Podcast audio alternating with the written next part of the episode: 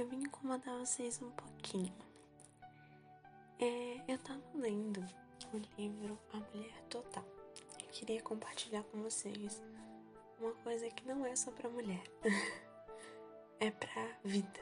Na verdade, essa ideia foi dada para uma empresa. Ler para vocês rapidinho as partes que me chamou a atenção. É, um dono de uma companhia de aços, de aços propôs um desafio em comum para um consultor, seu consultor. Ele disse assim: Diga-me como conseguir maior produtividade durante meu dia. Se seu método funcionar, pagarei o que lhe pedi. Aí o consultor dele pegou um pedaço de papel e disse: Escreva as coisas que você terá que fazer amanhã, disse ele. E aí o dono da empresa escreveu. Agora enumere esses itens na ordem, na ordem da sua verdadeira importância. O dono agora enumerou, né?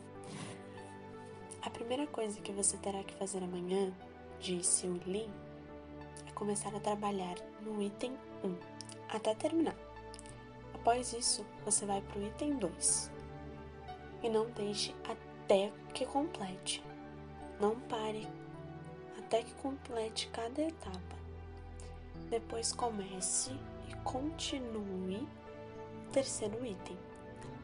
Se você não puder terminar tudo o que precisa fazer, não se preocupe. Pelo menos você terá realizado as três import mais importantes tarefas do seu dia e não se distrairá com tarefas de menor significado. O segredo é fazer isso todos os dias. Avalie a importância das coisas que você tem a fazer, estabelecer prioridades, fazer um plano de ação e obedecer a ele. Faça isso todos os dias. Após ter se convencido do valor desse sistema, induzia seus homens a praticar. Teste quantas vezes quiser. Depois, mande-me um cheque no valor que, ao seu ver, essa ideia representa. Em poucas semanas, o dono da empresa enviou um cheque de 20 mil dólares ao consultor. Tempos mais tarde, o dono afirmou que aquela foi a lição mais lucrativa de todas que ele aprendeu em sua carreira como homem de negócios. Se dá resultado em uma fábrica de aço, também dará em uma fábrica no lar. Oferecer esse plano é seu agora, é grátis. Você terá mais tempo para realizar muito mais e será uma mulher não será uma mulher ocupada demais, mas sim uma mulher com prioridades.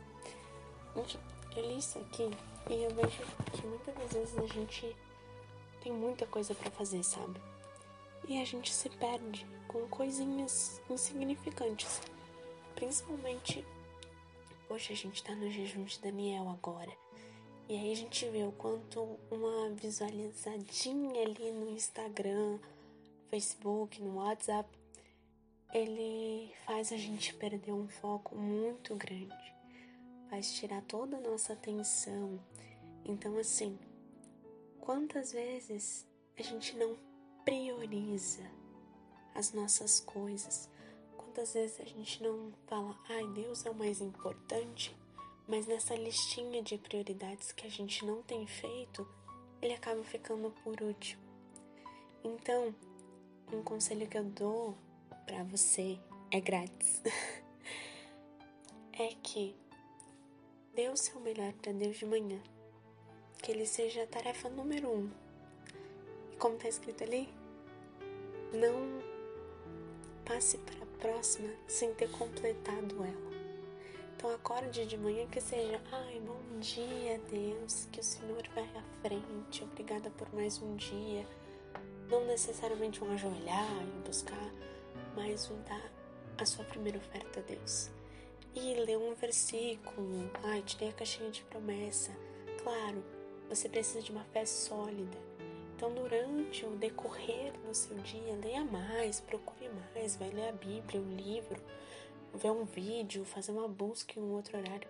Mas a primeira tarefa, a principal, a primícia, como num dízimo, que seja o Senhor Jesus, como um, casal. Quando alguém está casado e acorda com seu marido, esposa, eles costumam dar bom dia um pro outro assim que acorda. Então, casa com Deus, dá um bom dia para ele assim que você acordar, tá bom? Oi, eu de novo. É, vim aqui passar mais outra dica. Minha mãe estava fazendo umas pesquisas esses dias e me compartilhou essa. É, você tem 5 segundos. Hum, da onde surgiu essa ideia? Vamos lá. É, vendo lançarem um míssil, um míssil não, perdão, uma nave para exploração de outros planetas, foi feita a contagem regressiva normal. 10, 9, 8, 7, 6, 5, 4, 3, 2, 1 e foi enviado. Assim a gente. A gente tem menos tempo, um pouquinho. São 5 segundos que a gente tem pra acordar de manhã e falar, ah, eu vou ficar mais um pouquinho, deixa de fazer. Um, dois, três, quatro, cinco. Tá. Levanta e vai fazer as coisas. Levanta da cama, dá um pulo. Não, eu tenho que fazer. É quando vem um pensamento ruim, você faz um, dois, três, quatro, cinco. Não, eu posso, eu consigo. São cinco segundos para você deixar um, algo entrar na sua vida ou expulsar. São cinco segundos de um passo para mudar a sua vida. Então vamos começar a colocar esses 5 segundos para você exatamente quando esse satélite enviado fazer e subir, crescer espiritualmente, porque a gente está eliminando os pensamentos negativos, a preguiça, a gente vai estar tá eliminando vários obstáculos, contando 5 segundos. É uma ideia muito legal e muito simples. Você tem 5 segundos. Oi, tudo bem? Leve atraso de três, quatro dias. Mas aqui estamos, gravando mais um áudio para que venha acrescentar na nossa vida, né?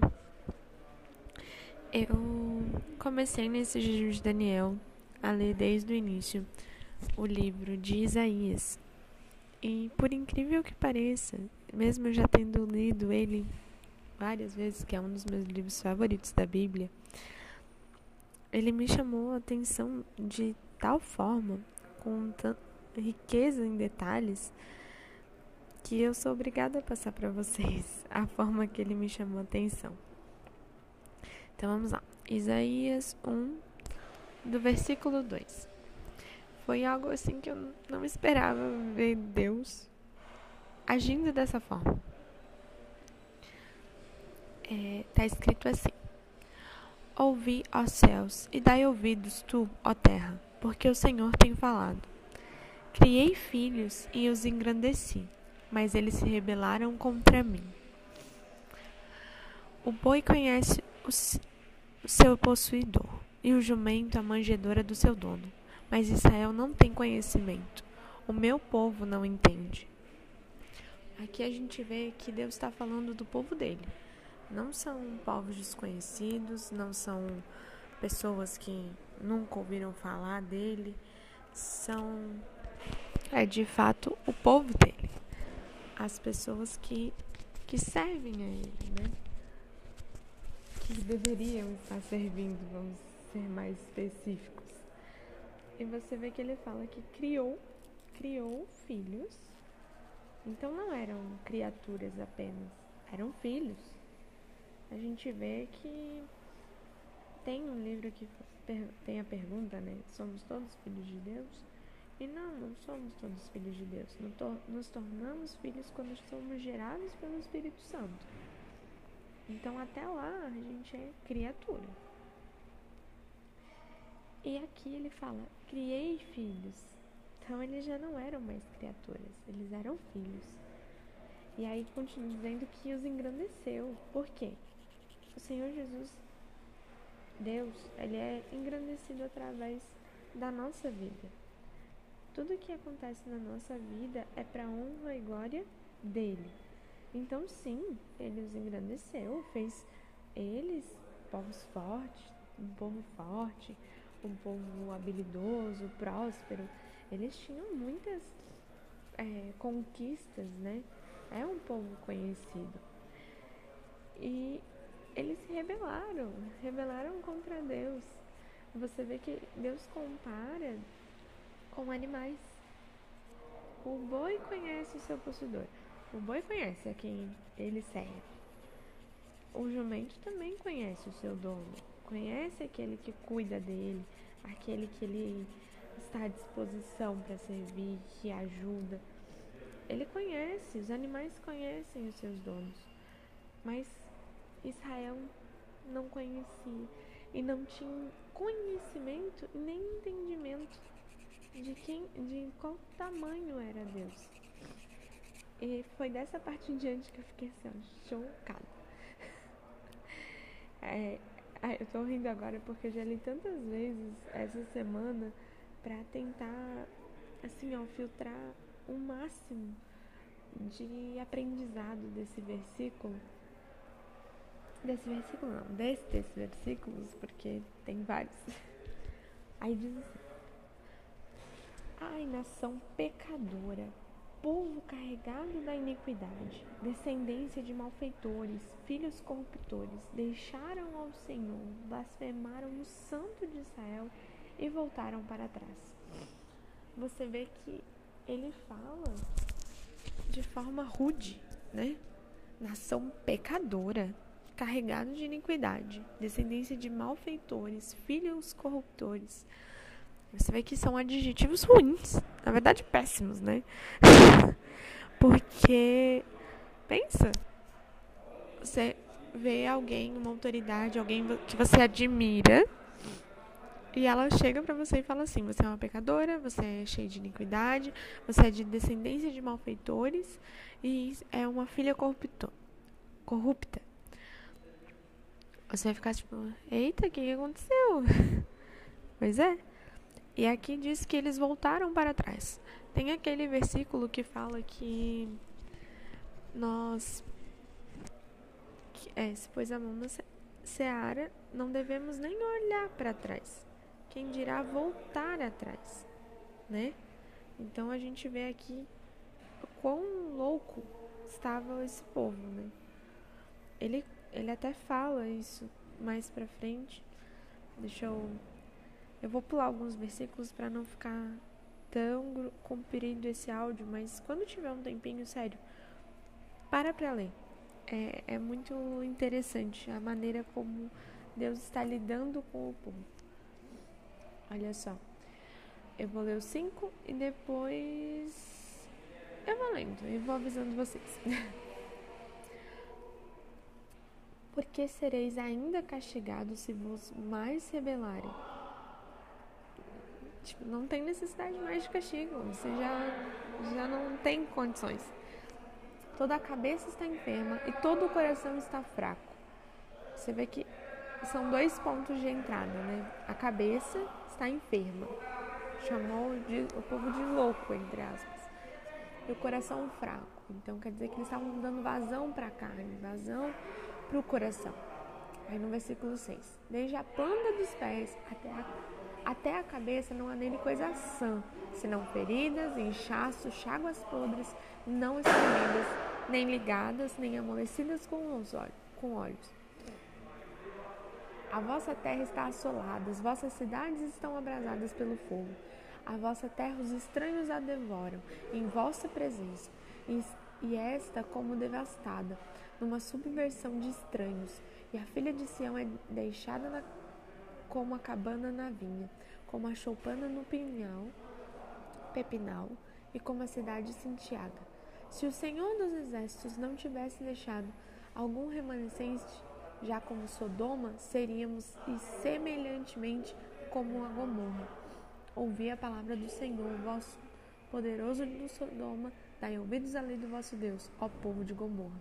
Ele comparou o povo da cidade lá em Sodoma e Gomorra, que era um povo corrupto. Eles estavam corruptíveis, tinham se corrompido. Corrompido não apenas a corrupção igual a gente vê hoje em dia de na prefeitura, de dinheiro e tal. Era uma corrupção espiritual. A alma deles estava corrompida. Tanto que Deus fala que eles tinham inchaço, chagas, mas não eram físicos apenas. Que realmente o povo estava numa cidade isolada. Quando decidiram se afastar de Deus, Deus tirou a proteção dele. Então a cidade já estava isolada, eles estavam sendo perseguidos, os outros povos estavam conseguindo chegar até eles, invadir a cidade. Eles estavam feridos, mas o interior deles estava ainda pior do que isso, estava muito mais caos. E aí, lá no versículo 11, ele fala assim: De que me serve a multidão de vossos sacrifícios, diz o Senhor. Já estou farto dos holocaustos de cadeiro e da gordura dos animais cevados. Nem me agrado de sangue de bezerros, nem de cordeiros, nem de bodes. Quando vi, vides para comparecer perante a mim, quem requiriu isso de vossas mãos? Que viestes a pisar em meus átrios. Não continueis a fazer ofertas vãs. O incenso para mim é abominação, e as luas novas, e os sábados, e a convocação das assembleias. Não posso suportar tal iniquidade, nem mesmo a reunião solene. As vossas luas novas e as vossas solenidades, a minha alma as odeia. Já me são pesadas, estou cansado de as sofrer. Por isso, quando estendei as vossas mãos e escondo de vós os meus olhos, e ainda multipliqueis as vossas orações, não as ouvirei, porque as vossas mãos estão cheias de sangue. Lavai-vos, purificai-vos, tira a maldade de vossos atos diante de ti, dos meus olhos. Cessai de fazer o mal, aprendei a fazer bem. Procurai o que é justo, ajudai o oprimido, fazei a justiça ao órfão, tratai da causa das viúvas você vê que Deus estava tão. É, qual a palavra que eu posso usar? Tão realmente revoltado com aquele povo que ele não queria oferta, ele não queria reunião, ele não queria oração, ele não queria nada, ele não queria nada daquele povo. Ele estava tipo, rejeitando tudo que aquele povo trazia porque era com hipocrisia, era com segundas intenções, não era de fato para ter uma vida com Deus, uma comunhão com Deus. Era só para ter o que eles queriam, tipo a proteção da cidade. É, ai, tá tudo um caos. Ah, oi Deus, tudo bom? E não é isso. Deus não quer isso, tanto que ele fala que a mão daquele povo estava cheia de sangue. Um sangue físico, espiritual, de todas as formas. E aí ele continua, ele fala principalmente no versículo 16: Lavai-vos, purificai-vos, tirai a maldade de vossos atos diante dos meus olhos. Então você vê que ele fala qual é o que o povo precisa fazer: se lavar, se purificar e tirar a maldade do meio deles. Porque isso estava fazendo eles serem desprezíveis, sabe? E ele ensina que aprender a fazer o bem, procurar o que é justo, ajudar o oprimido, fazer a justiça ao órfão e tratar das causas das viúvas. Ele fala para fazer o quê? Fazer o bem. Olha para quem está do seu lado, olha para quem está precisando de ajuda. Ajuda as pessoas, cuida das pessoas. Aí no 18 ele fala: Vinde então, raciocinemos juntos, diz o Senhor. Ainda que vossos pecados sejam como escarlata, a cor vermelha, né? Eles se tornam brancos como a neve. Ainda que sejam vermelhos como o carmesim, se tornarão como a branca lã. Se quiserdes, obedecerdes, comerei o bem dessa terra. Mas se recusardes e fordes rebeldes, serei devorados à espada, porque a boca do Senhor o diz. Ele, ele dá a oportunidade meio, mesmo naquele caos, naquela situação toda que você fala assim, Deus vai matar todo mundo, vai jogar fogo nessa terra, igual fez com Sodoma e Gomorra, porque ele alerta, né? Igual Sodoma e Gomorra. A gente já tá assim, ó. Ah, esse povo tá perdido. Ele dá oportunidade de mudança. Ele dá uma oportunidade de salvação. Até nesse estado. E a gente pode trazer para os dias de hoje, e tem sido assim. Quantas pessoas não têm vivido uma falsa fé? Uma fé iníqua, falsa, que só tem segundas intenções, é, mesmo estando dentro da igreja, é uma pessoa corrupta, é uma pessoa com iniquidade, carregada de maldade. A gente encontra isso na igreja. Isso é tão comum, não deveria, mas isso é tão comum que a gente já não se escandaliza com essas coisas.